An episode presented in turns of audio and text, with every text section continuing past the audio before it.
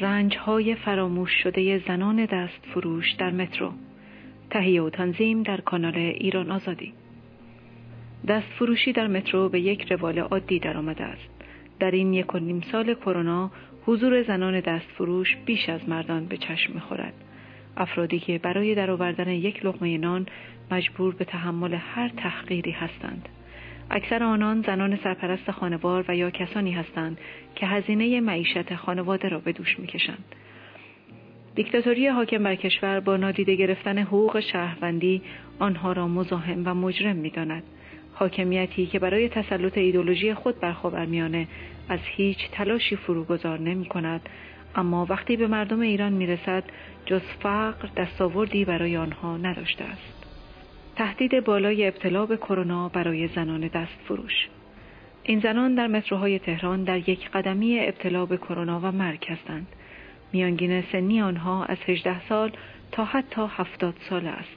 پیرزنانی که مترو را تنها راه بقا در این تورم سرسام آور می‌دانند.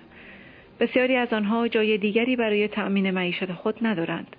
در پیک پنجم کرونا بسیاری از آنان بدون حراس از مرگ مجبور به کار در مترو هستند. یکی از آنها می‌گوید می‌دانم جانم در معرض خطر است اما چاره دیگری ندارم. یا باید کنار خیابان دست فروشی کنم یا بیایم در فضای خفه و سرپوشیده مترو. اما کنار خیابان اصلا مشتری نیست. از صبح تا شب اگر کنار یک اتوبان بنشینم حتی یک ماشین هم ترمز نمی‌زند که ببیند در بساتم چه دارم. باز در این مترو زنها گاهی از ما خرید می‌کنند.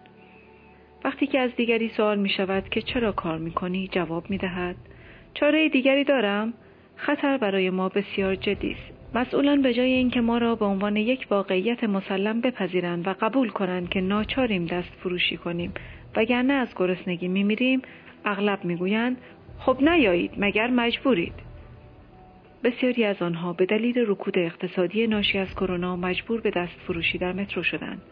بسیاری از آنها کارهای خانه یا نگهداری سالمندان انجام می‌دادند. اما به دلیل کرونا این کارها دیگر متقاضی ندارد. تهران نیمه تعطیل است و مردم از ترس کرونا خرید کمی دارند.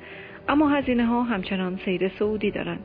بسیاری از این زنان دست فروش فروش اندکی داشتند که کپاف مخارجشان را نخواهد داد.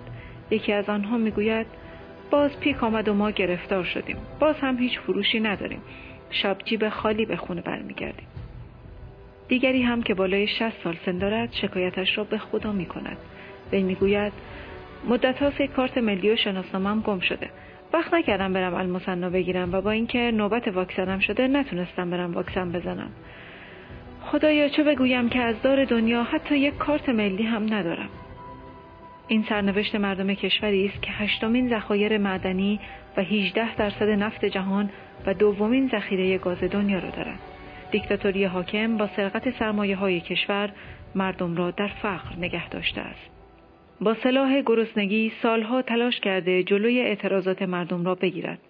گسترش کرونا و آمدن پیک پنجم همزمان با شروع اعتراضات یک نمونه از جنایت های حاکمیت برای سرکوب مردم است. اما استمرار اعتراضات نشان داده که این سلاح کارایی سالیان قبل را ندارد.